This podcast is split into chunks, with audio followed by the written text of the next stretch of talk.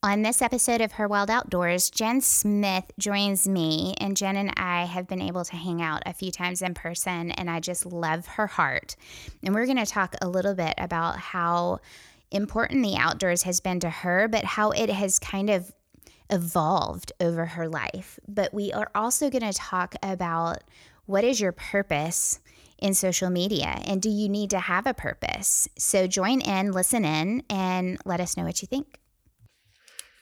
All right, everybody. Thanks for joining us for another episode of Her Wild Outdoors. Jen Smith is joining me from Texas, and Jen and I actually, we have gotten to hang out twice now, and one was just kind of a hangout dinner kind of thing, but then I got to spend a whole weekend with you guys, and I just completely treasure and value that. So Jen, thank you for joining me today. Thank you. I feel like I'm catching up with an old friend. Right? It's just one of those situations where I wish we were neighbors.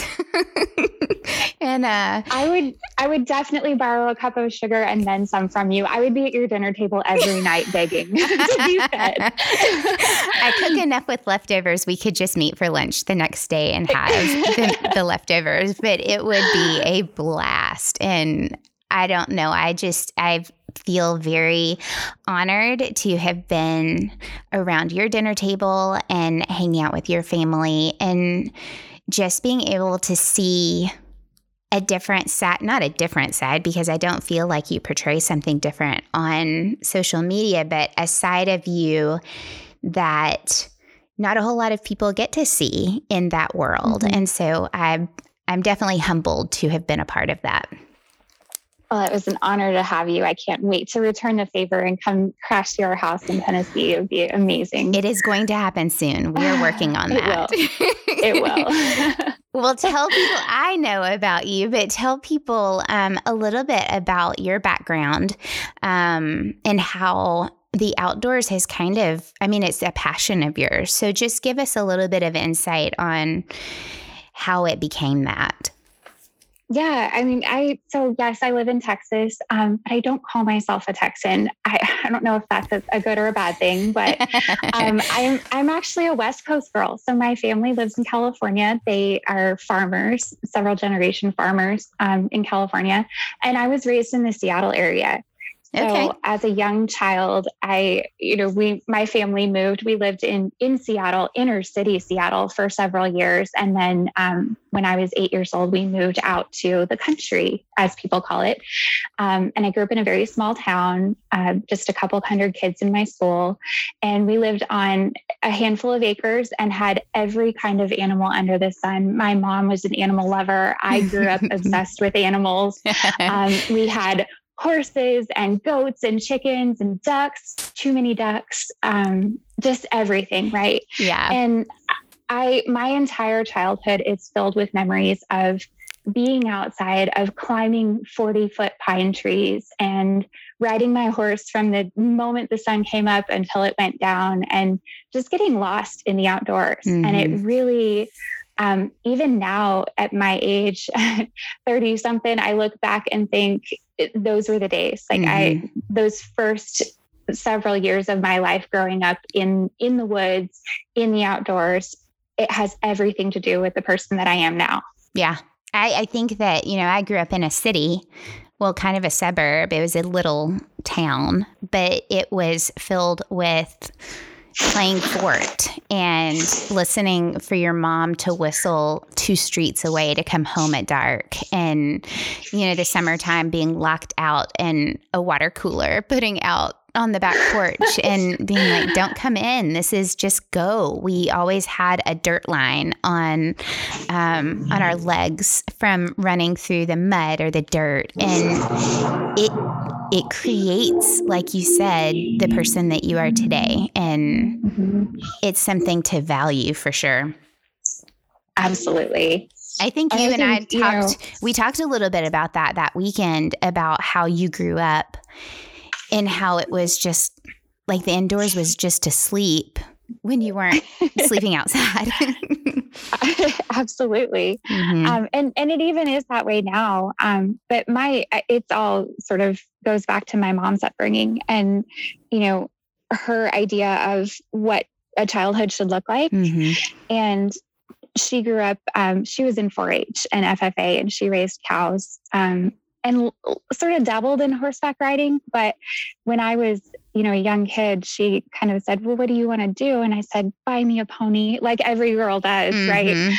I just want a pony. I just want a horse. And so sure enough, I started taking riding lessons, and I joined 4-H, and that in itself was a huge part of my character molding. You know, if anyone has ever had exposure to any kind of youth organization, be it, you know, Boy Scouts, Girl Scouts, 4-H, FFA, you know, it's all about building a foundation of character. And then when you combine that with my love of horses, I was just in heaven.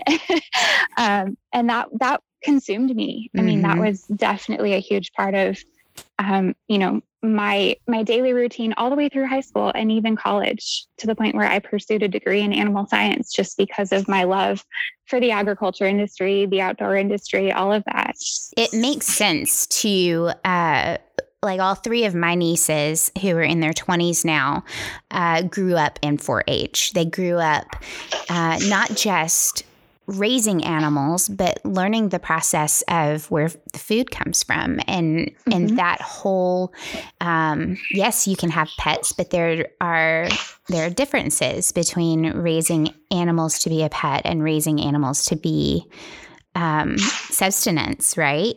And taking pride in what they were doing along the way. I think 4-H was a huge part of who they have become today, but it has been, even though our kids haven't been in 4-H, they have they've been a part of what my nieces have done. And of course, my kids now are involved with archery, and they're involved with being in the outdoors and hunting and that kind of thing. But 4-H was a huge part of me growing up with friends and supporting them and what they were doing, even though my family was not that kind of family. I was so jealous of those who were. So jealous. But yeah, I can see that. I can see now, knowing you, how that has influenced each step of putting you to where you are today. Mm-hmm. Yeah. Yeah. And I was, as a child, I was fiercely independent, you know, like turn me loose and I'd be gone all day and not have any concern about being alone all day. Mm-hmm. I didn't need to be social. I didn't need to go play with friends. And even showing horses competitively is a solo sport, right? Yeah. It was me and my horse. And so being part of a community like that, it was really important for me to learn how to interact with other people and rely on other people and let them rely on me. And even to this day, I still kind of struggle sometimes with, like, I could easily pack all my stuff and head for the mountains and probably not look back. Yeah.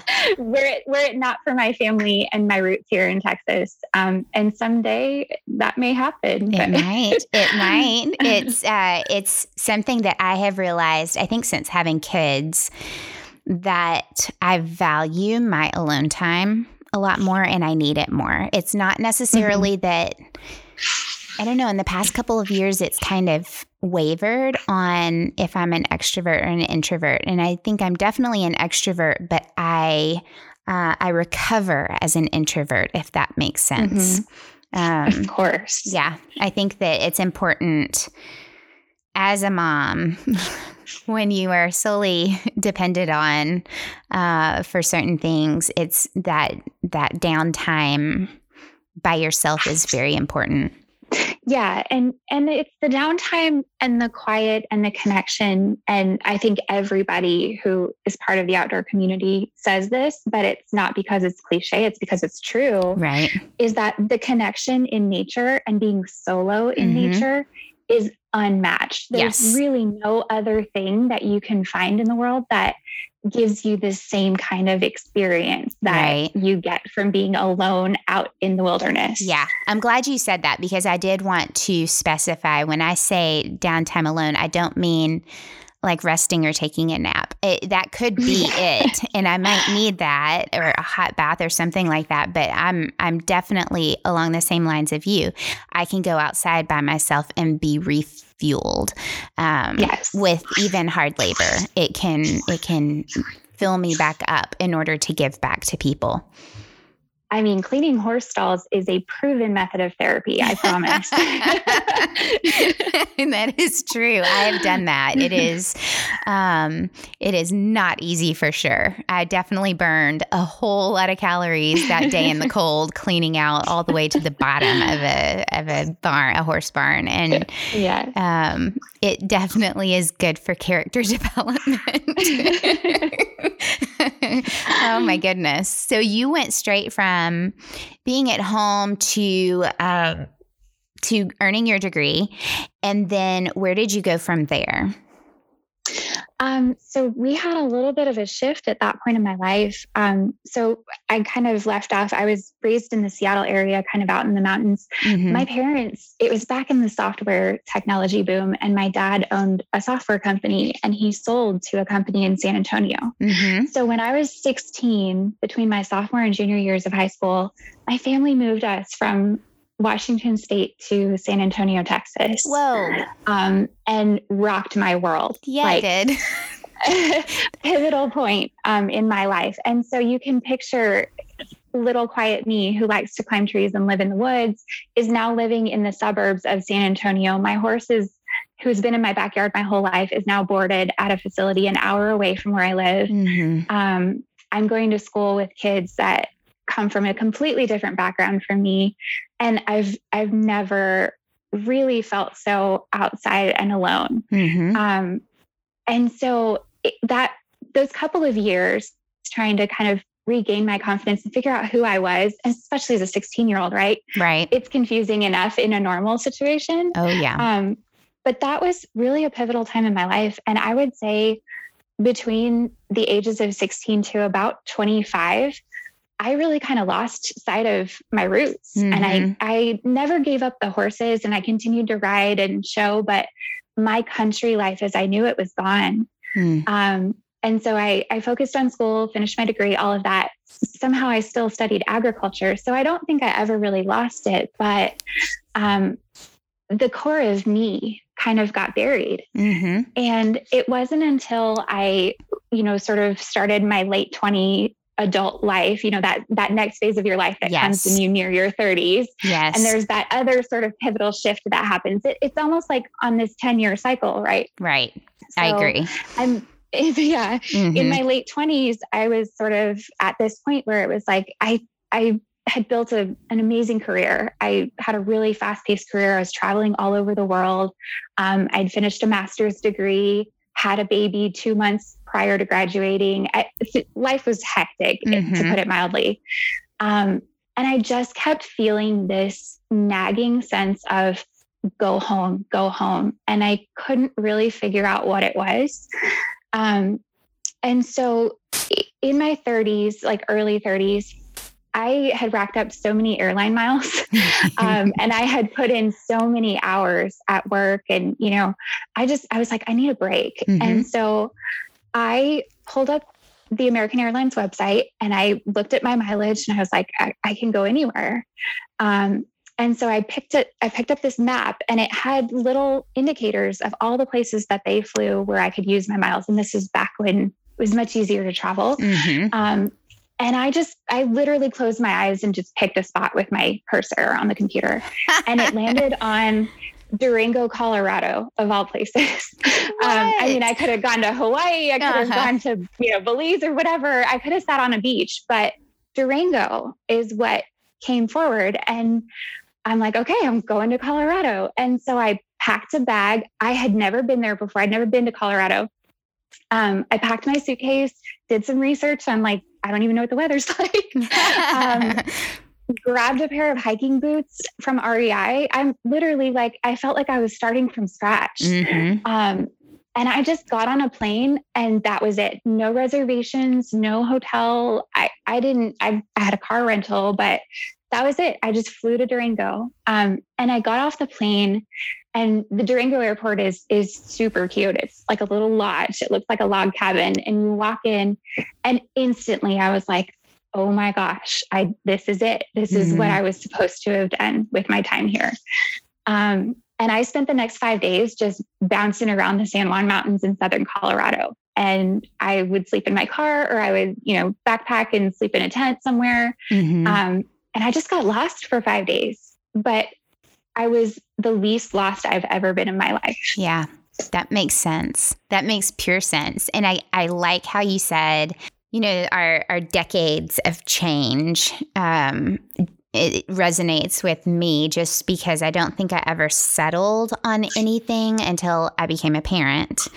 And that's something that there's no question about. When you become a parent, you can't step back from that. That's something that you do, not necessarily connect to, because I don't think everybody connects to parenting, but it is a responsibility that you then take on. And I loved being a mom, and I still love being a mom, but it wasn't until my early 30s that it was almost like I had to do a self-check, kind of like you were talking about, what is my purpose? What are my core values? Who are my real friends? If we're getting down to some of the nitty gritty, who do I need to step back from? Where are my boundaries for my own mental health and emotional health? And I think that was my pivotal moment of, I lost a lot of friends.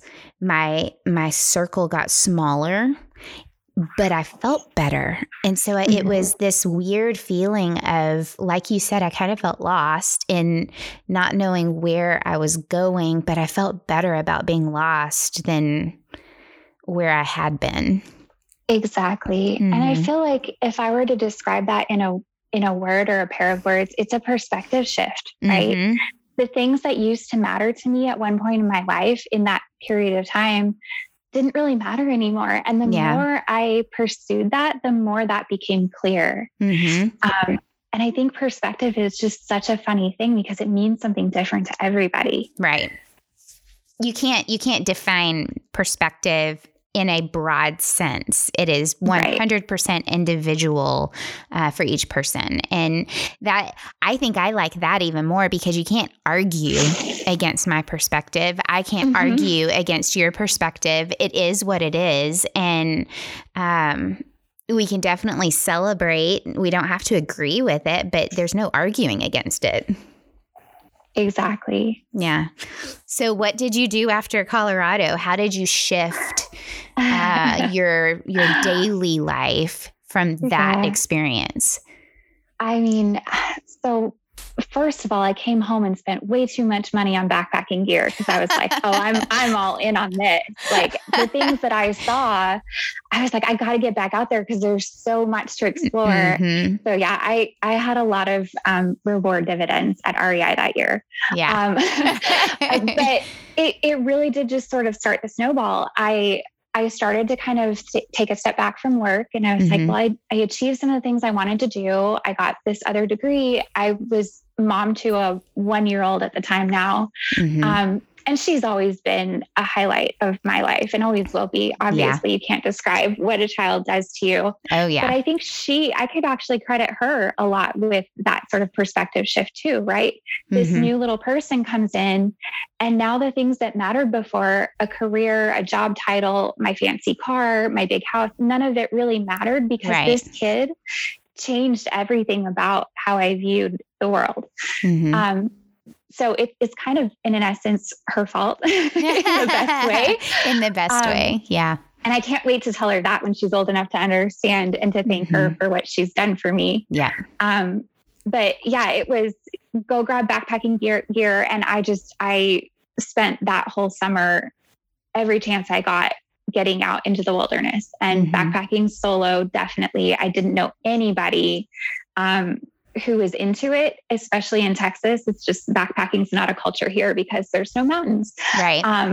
And so I kind of immersed myself independently. Mm-hmm. I was also going through a divorce at the time and sort of a tumultuous personal life. So the outdoors, I wouldn't call it my escape. I would call it my haven. You know, it's the place I went to heal and to get back to the core of who I really was and who I wanted to become, more importantly, because when you go through something like a divorce, there's so much uncertainty about the future.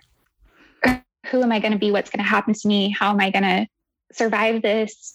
And going out into the mountains alone, being able to talk to myself, being able to pray, you know, just having that time to reflect really helped me kind of find the hope in the future and feel really positive about where my life is headed.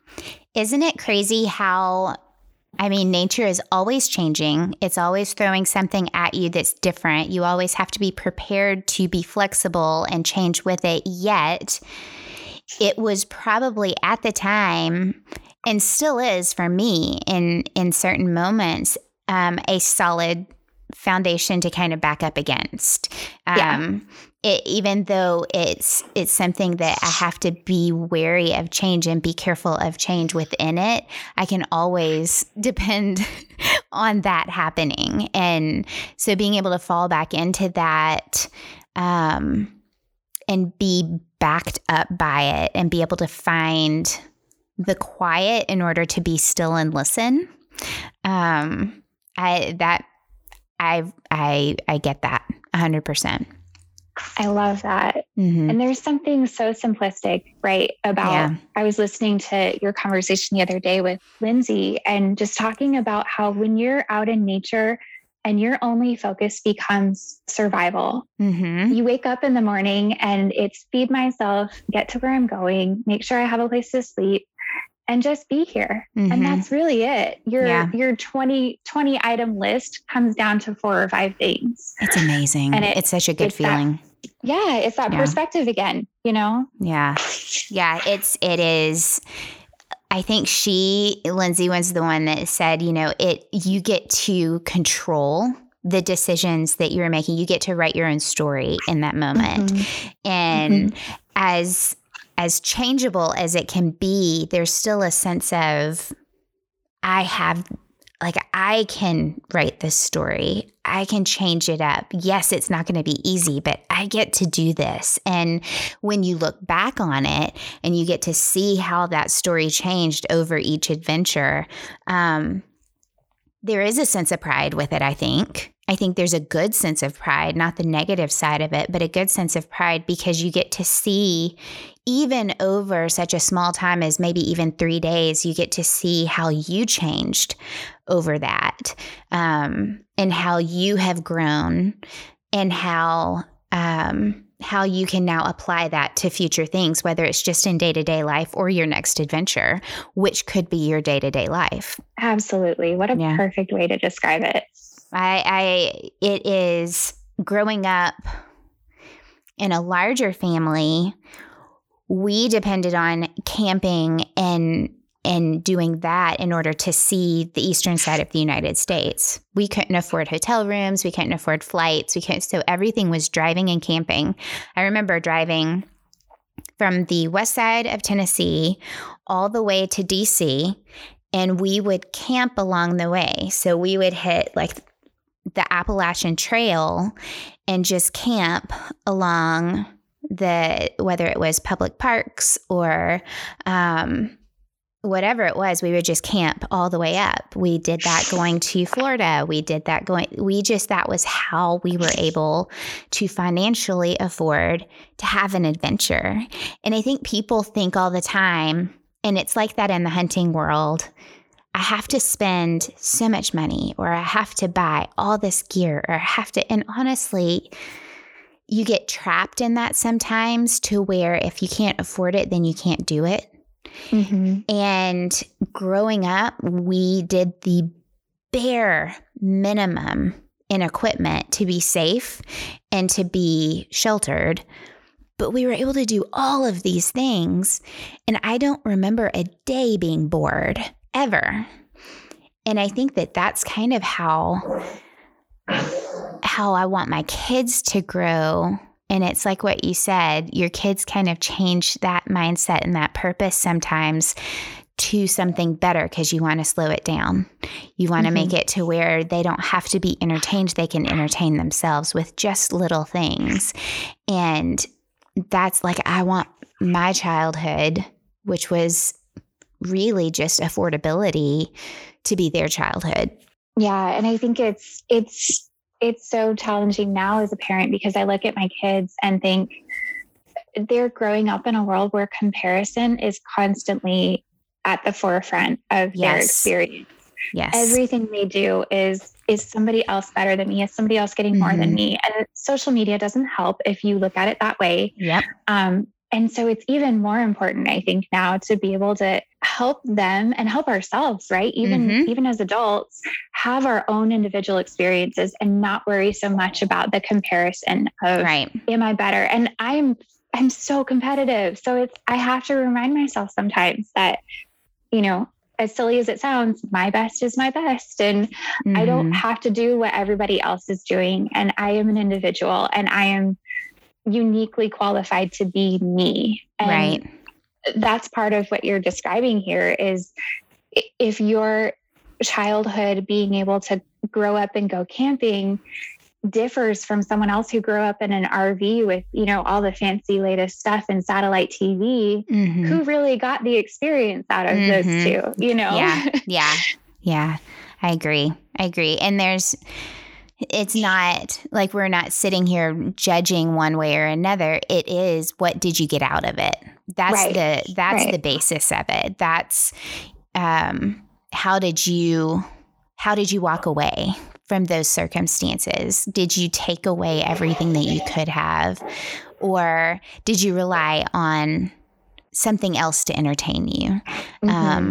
And I think that's just like you said, comparison is the death of us, whereas encouragement and support and lifting each other up, that's how we move forward. And it's important to do that. That it kind of goes into how you got started hunting, was that support, that encouragement. And I kind of want to hear I want others to hear a little bit about how that started.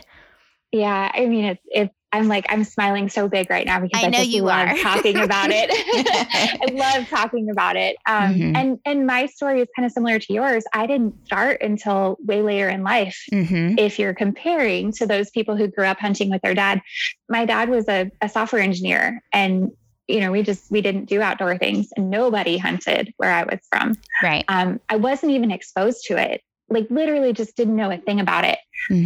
Moving to Texas, I had kind of heard it here and there just by way of association with different people that I encountered. But it wasn't until I met my husband, Mike, that I really got a real immersion and a real taste for it. In fact, I will never forget the first summer we met in the spring of 2016. And I remember we were casually dating and I'm backpacking and doing my thing. And then the summer starts to end and he's like, we got to talk. And he sits me down and he's like, I like you a lot. We're having a great time. And we had been mountain climbing. One of our first trips, we went and climbed a big 14er in Colorado. That was like one of the big things we did together. And he's like, we've been having a great time, but I have to tell you, deer season is coming. And it was like, he was like letting me down. I was like, what do you want me to say? I'm not sure how to respond. And he was like, I'm just giving you fair warning. I'm going to be deer hunting all winter. And I'm like, okay, well, can I come too? And it was kind of like this profound moment of, he was like, well, yeah, I mean, do you want to? And so sure enough, like, it's right in there with my background, sitting in the woods, watching the sun come up. Yeah. I couldn't think of a better way to hang out with my significant other. So we went and bought me camo, and I spent that first season just sitting with him in the blind every weekend. And at that point, I had no expectations, and I just fell in love all over again with being in nature, seeing it from a different point of view that I'd never experienced before, being able to witness these animals who had no clue we were there and see them just completely unaware. It was the coolest feeling. Yeah. So we spent a couple seasons like that. And then, year before last, I guess it was, I went to him and I was like, I'm ready, you know, like tell me what to do, but I'm ready. I want to do this too. I want to be a part of it. And so we bought me my first rifle and I, you know, that was it. I went and we went hunting that first season. I shot my first buck a couple weeks into the season in mid-November. And it was so thrilling. It was so incredible. Mm-hmm. And that wasn't, you know, hunting was definitely not something I ever pictured myself doing, not because I had any problem with it, but because it is so hard to do on your own. And had I not had the mentorship of, especially my husband, you know, being able to see me and all my flaws and teach me everything. And, you know, I was so vulnerable with it. It was really, really cool. Yeah. And that was the end of it. I fell in love. And ever since I caught the bug that everybody else catches and I just love everything about it. Yeah. And then it was, thank you for taking me deer hunting, but now I want to go fly fishing. Mm-hmm.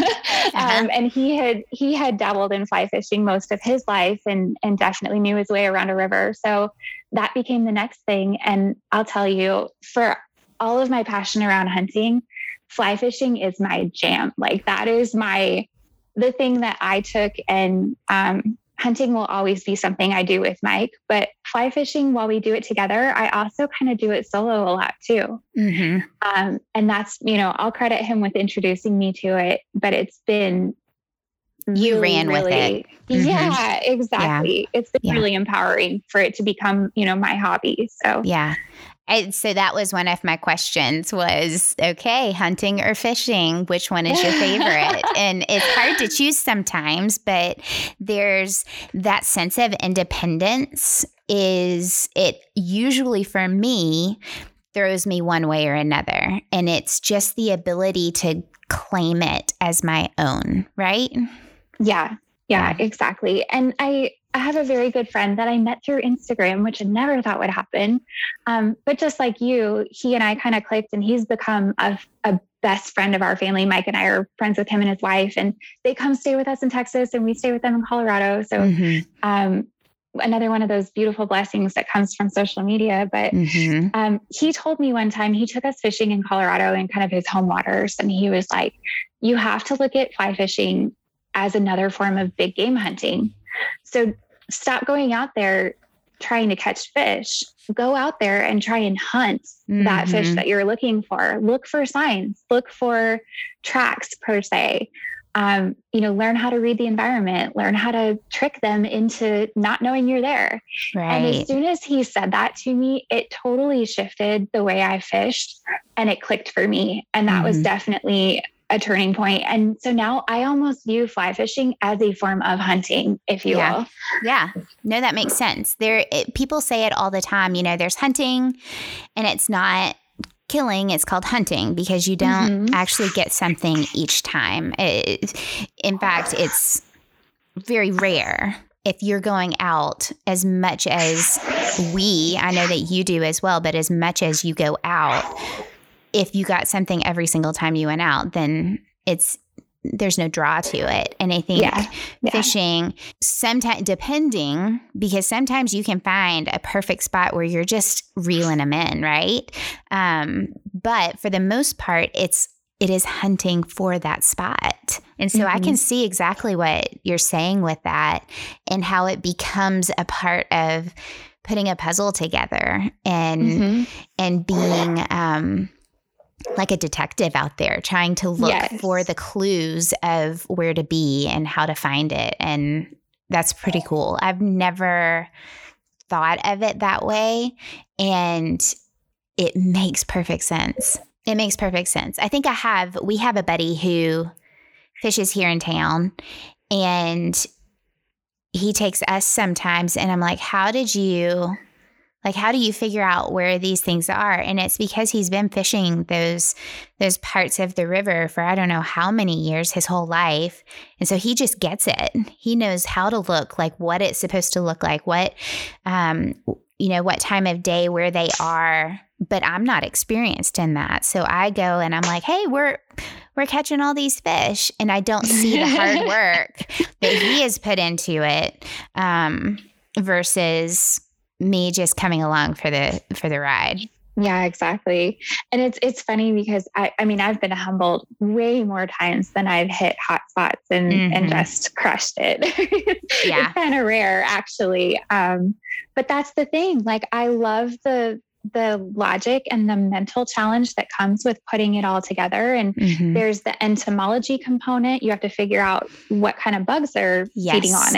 And, then there's the habitat and the way the water moves and the air pressure and the sigh. And it's all the same elements as going out and wondering where the deer are. And, if the moon is right and if the sun is shining and where the wind is, and it's kind of all the same concept, but the part that I'm so drawn to with hunting and fishing is absolutely that puzzle, putting it all together and making all the parts fit. And then that sense of accomplishment when you actually pull it off. Yeah. Yep. And I think that there are parts to both of it where you can anticipate what's going to come next when you have practiced for so many times, but honestly, it's changing all of the time. So it's always exciting. It's always, the anticipation isn't in something that is going to come. It's the anticipation of the hope of what's to come. Yes. Yeah. And it's funny you say that because I had an experience a little while ago where I went on a guaranteed hunt, which is really common in Texas. Right. And there's a time and place for every single type of hunting, and I won't sway one way or another. But people just have preferences. Yeah. Yeah. And so I went on a guaranteed hunt and I knew what I was doing. Like I knew what I was signing up for and I knew what to expect. And that was kind of the downside of it was I knew what to expect. And I didn't quite realize till I was in the moment that I was like, man, I don't feel the same way as I feel when I walk into the woods and I'm just faced with total unknowns. Right. And it was interesting just the way it felt to me and the way I was perceiving it internally. And I still had a great time and I had a fun experience, got, great meat and a good trophy and all of that stuff. But my experience was drastically different because I knew exactly what was going to happen. Yeah. And it does change what your purpose is. If you're meat hunting, then and you want to spend your money on filling your freezer, there's a purpose in that. There's exactly. But if you're trying to fill a lasting thrill that is going to keep going, whether you get something or not, then that's not for you. You've got to search for it somewhere else. Right. Yeah. Yeah. Or do both, like there's a time and a place. I got in a situation last season where I got like, I'm not going to have meat in my freezer. What am I going to do? And I went meat hunting,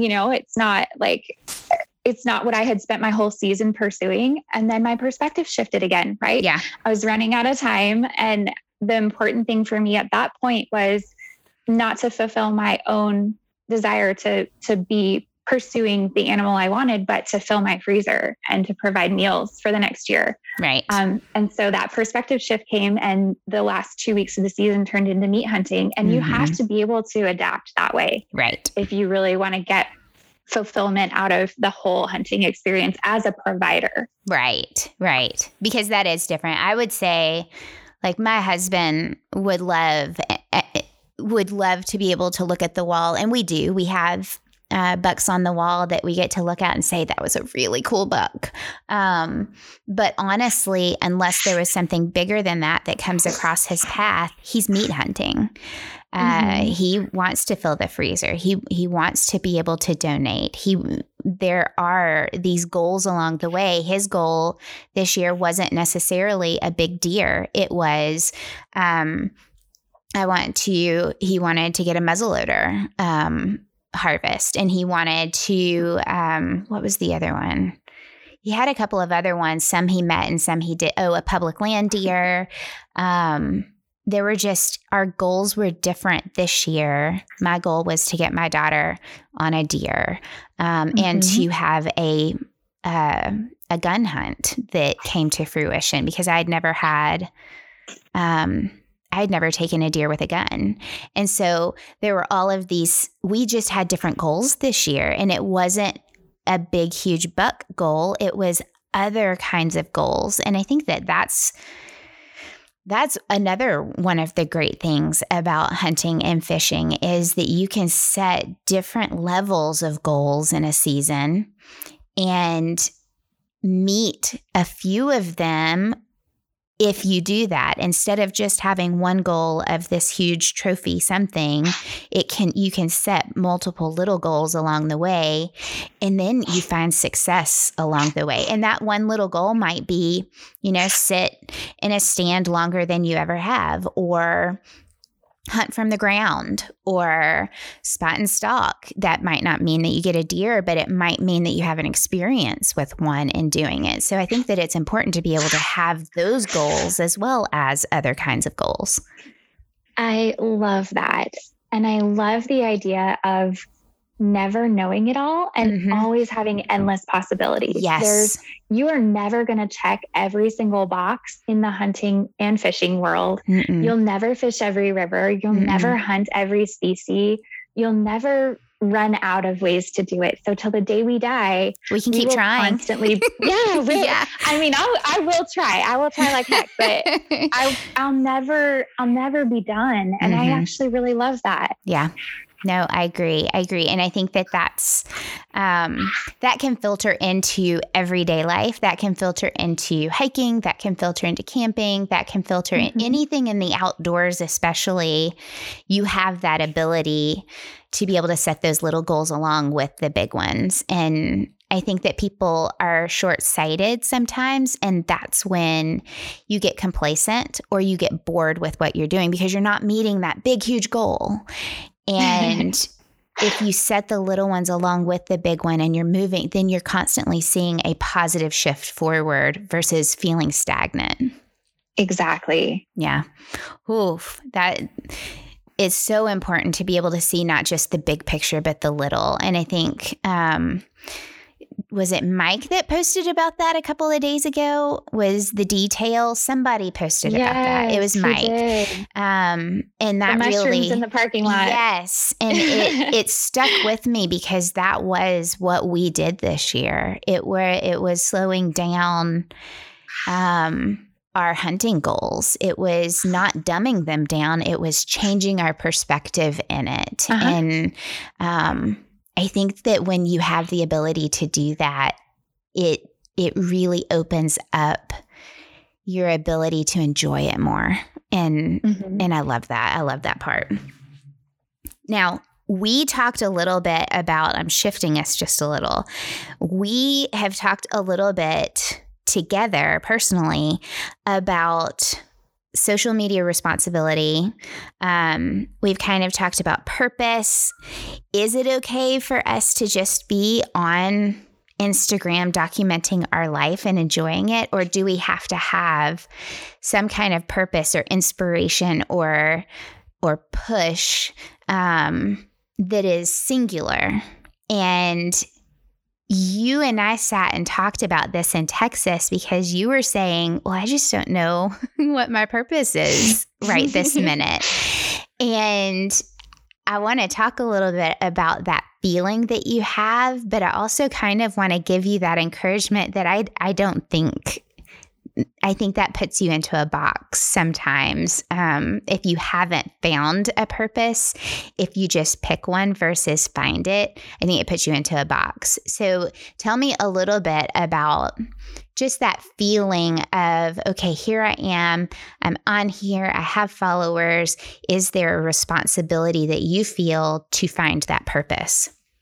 Yeah. I mean, and yeah, absolutely. I'm an achiever by nature, right? That's sort of my personality. So I'm one of those people that I have a vision and I can see it clear as day and I'm going to go make it happen. And to not have that vision is a struggle for me. I think it's certainly a lesson in patience. Mm-hmm. And I can't claim to have always been the most patient person when it comes to my achievements, but it's certainly a season I'm in right now of learning how to be patient and to kind of back to the small things, like appreciate every little day and every post and every interaction I have with people, instead of trying to worry about growth or popularity or making sure I get, a certain number of hits on my reels or whatever it is.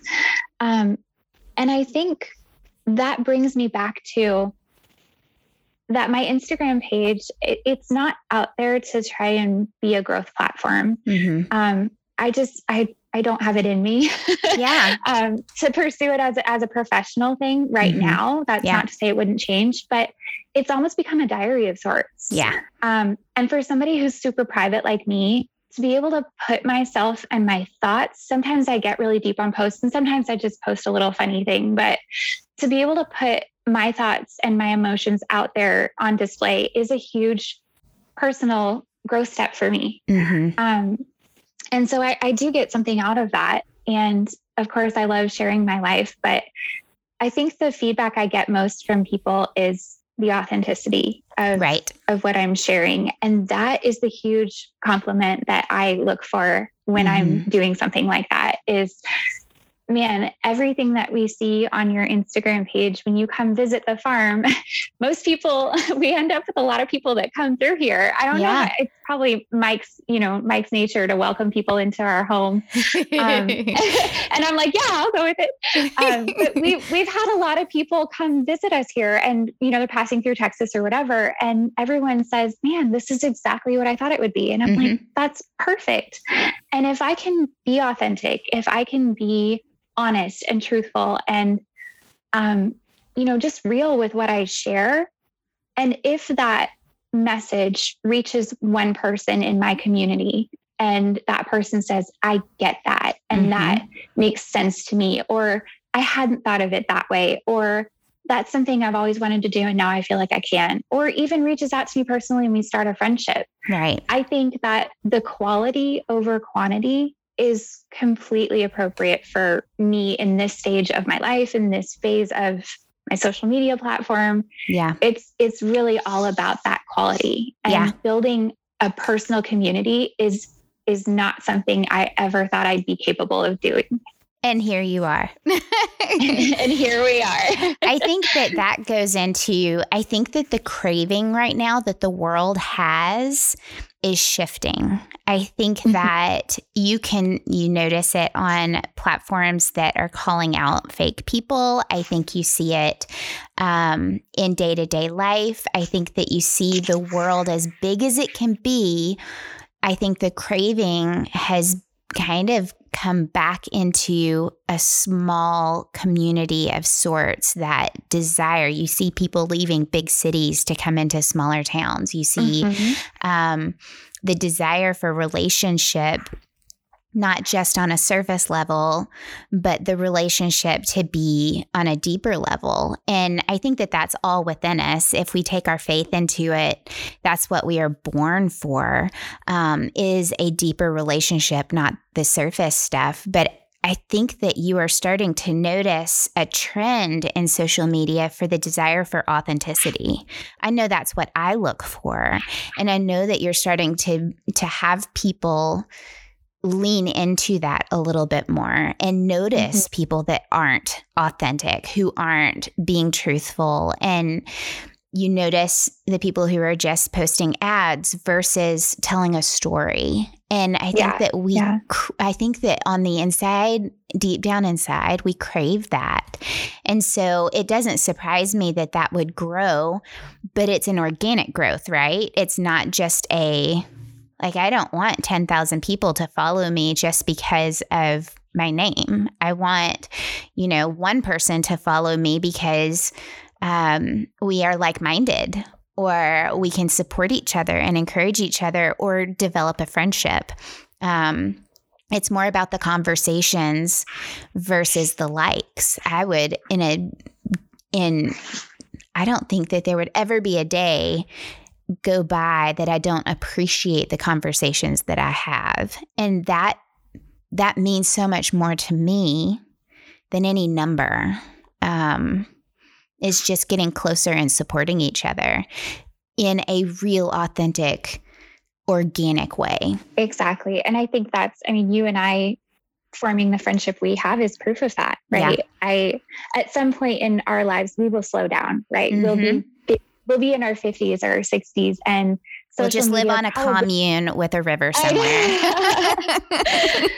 and Instagram and social media will be an afterthought. Mm-hmm. But I promise there are people that I've met through this community that I will still talk to, right, 20, 30, 40 years from now. Yes. And that I will meet on a river somewhere and share lunch with, mm-hmm, as we go fishing, or yeah, we'll go hunting together. I mean, I see it sort of as a means to an end, mm-hmm, with the end not being my popularity or my social status, but right, the end being those people and those experiences and conversations and friendships that I can take on with me to the next phase. Because you know what? I'm coming up on that next 10-year mark. Mm-hmm. I'm about to shift again, right? I'm about to change my perspective one more time as I near my 40s.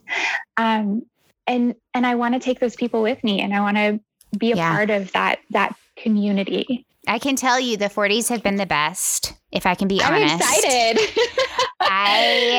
This has been my first year in my 40s, and I was really excited about it. I've talked to friends my age who turned 40, and they're like, I don't know. I've hit all my goals. You know, I've had the kids. I've had, like, they've hit all of these milestones that they had to a point, but they haven't continued setting goals.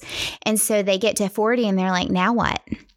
Mm-hmm. And so I really, truly believe that in your 20s, you're building, hopefully, for your 30s. And in your 30s, you're building and putting goals ahead of you that you can reach in your 40s. And so, mm-hmm, I think that it's just a constant build so that you are looking forward to things always. So I'm building right now the things that I'm going to grow into in my 50s, and so on and so forth. I don't ever want to stop. I don't want to be the person that sits in the lazy boy in front of the television for hours and hours on end. I want to die outside doing something that I love. And I'm not going to do that if I get stagnant now and stop setting those goals. And so even if they're little bitty, like we were talking about earlier, it's still that positive move forward so that you're constantly excited about it. But no, I can tell you the 40s have been the best in my 1 year that I've been in them. I'll take your 1 year of experience because it sounds great. Good. I don't know. I think there's a sense of confidence that comes kind of mid to end 30s that you find. And I think that you can blossom into that and grow, and you kind of throw away your desire to be approved by everybody, mm-hmm, and you just enjoy who you are becoming, whether it's in the outdoors or in your community or in your faith or whatever it is. You are constantly growing in it and celebrating that versus constantly needing approval, which is where I was in my 20s. Yeah. It is exhausting. Exactly. And you know what's funny about that is as you start to turn to that way of thinking, mm-hmm, you then become more of a giver than a taker. Yes. Because when you're looking for approval, you're taking from people. You're constantly seeking, and you're constantly pulling away from someone else and saying, give me, give me. I want attention. I want approval. I want validation. Yeah. But when you stop doing that, you start giving to other people, and mm-hmm, you start offering things like love and mm-hmm, compassion and insight and wisdom. And I tell you what, like, I would rather be a taker and be a community full of takers around me. Mm-hmm. Because I'm only going to grow from those people. Like, the things I have learned from everyone, you know, I've learned something from every person I've interacted with, and that's just contributing to me as a whole too. Yeah, no, it's true. There definitely has to be a balance, but I mean, going back to, do you have to have a purpose on the internet. If you have, you know, people, whether it's one or tens of thousands or 1 million followers, you have a responsibility to that person, to just one person. You have the responsibility of showing your real self, the good, the bad, the ugly.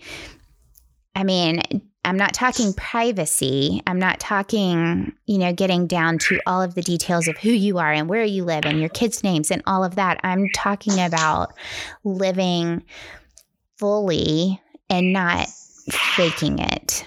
And from that point, I don't know. I think that that is your purpose in this moment, is to be authentic, to be real, and to be learning how to be that person. So yeah, there's always purpose in things.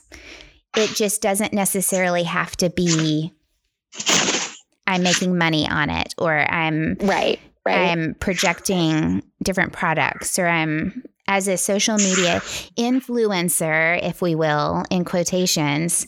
It's more about being authentic and true and communicating and honestly being a teacher at whatever level you are, and passing it on. I think that that is the ultimate purpose that I find myself in. And I think that it can be as little or as much as you want it to be. Yeah, I posted something a few months ago. It was a picture of my daughter and I sitting on the front porch steps at our house. Mm-hmm. And when I posted it, I was like, I'll just put a little yellow heart on there and call it done. And then I kind of stopped and I was thinking, okay, I have something to say. And what I ended up quoting that photo with was, sometimes leaders don't always have to stand behind a podium, mm-hmm. or something to that effect. Yeah. And what I meant by it was, you can be a leader without having to have a giant stage and platform, and you can reach 5 people with a deep rooting message that can change their life, or you can reach 5,000 people with something they'll forget next week. Right. And it's not to say that big platforms don't have monumental messages and change lives too, but there's, again, a time and purpose for everything, and there's all different ways to do it. So yeah. And there's a responsibility in it. Yeah. I think that, you know, self-censoring ourselves, which was a podcast that I heard off of, I've talked about this podcast now twice. I think that self-censoring ourselves isn't necessarily holding back. It's just being responsible for what you are putting out there, and claiming that responsibility in it, and finding pride in what you're putting out there, not just putting it out there to be another post for the day. But yeah, I think that every single person has a purpose for being on Instagram or being on Facebook or being on the internet or YouTube. I think everybody has a purpose in it. You just have to figure out what is driving that purpose. Right. And that's where you find authenticity. That's where you find honesty and truthfulness to who that person is. And I don't know, I've enjoyed finding people like you and your husband and other people that their reasoning behind that purpose is similar to mine. Mm-hmm. And it just goes back to your heart. It just goes back to your heart. And I appreciate your heart and everything that comes with it. So thank you for being honest and putting yourself out there, as difficult as it can be, pushing yourself there. I appreciate the time that you put into it and the truthfulness that I read out of you, but also know out of you. And thank you. I mean, that's, I hate to say me too, but that's the beauty of it, right? Mm-hmm. I see so much of what I want to be and what I am in people like you. And so I appreciate all of the things that I've learned from you, the things that I've, you know, aspired to be through people like us. Yeah.